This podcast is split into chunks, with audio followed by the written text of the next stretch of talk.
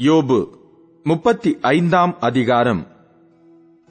பின்னும் எலிகு மாருத்திரமாக என் நீதி தேவனுடைய நீதியை பார்க்கிலும் பெரியதென்று நீர் சொன்னது நியாயம் என்று எண்ணுகிறீரோ? நான் பாவியாய் இராததினால் எனக்கு பிரயோஜனம் என்ன? பலன் என்ன? என்று சொன்னீர். உமக்கும் உம்மோடே இருக்கிற உம்முடைய சிநேகிதருக்கும் நான் பிரதியுத்தரம் சொல்லுகிறேன். நீர் வானத்தை அண்ணாந்து பார்த்து உம்மை பார்க்கிலும் உயரமாயிருக்கிற ஆகாய மண்டலங்களை கண்ணோக்கும்.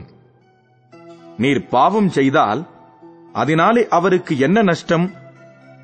உம்முடைய மீறுதல்கள் மிகுதியானாலும் அதனாலே அவருக்கு என்ன சேதம்? நீர் நீதிமானாயிருந்தால் அதனாலே அவருக்கு என்ன கிடைக்கும்?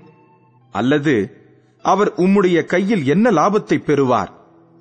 உம்முடைய பாவத்தினால் உம்மை போன்ற மனுஷனுக்கு நஷ்டமும் உம்முடைய நீதியினால் மனுபுத்திரனுக்கு லாபமும் உண்டாகும். அநேகரால் பலவந்தமாய் ஒடுக்கப்பட்டவர்கள் முறையிட்டு வல்லவர்களுடைய புயத்தி நிமித்தம் அலறுகிறார்கள். பூமியின் மிருகங்களைப் பார்க்கிலும் எங்களை புத்திமான்களும் ஆகாசத்து பறவைகளைப் பார்க்கிலும் எங்களை ஞானவான்களுமாக்கி என்னை உண்டாக்கினவரும் இரவிலும் கீதம் பாட அருள் செய்கிறவருமாகிய என் சிருஷ்டிகர்த்தாவாகிய தேவன் எங்கே என்று கேட்பவன் ஒருவனும் இல்லை அங்கே அவர்கள் பொல்லாதவர்களின் பெருமை நிமித்தம் கூப்பிடுகிறார்கள். அவரோ மறு உத்தரவு கொடுக்கிறதில்லை. தேவன் வீண் வார்த்தைக்கு செவிகொடார் சர்வ வல்லவர் அதை கவனியார். அவருடைய தரிசனம் உமக்கு கிடைக்கிறதில்லை என்று நீர் சொல்லுகிறீரே? ஆனாலும் நியாய தீர்ப்பு அவரிடத்தில் இருக்கிறது.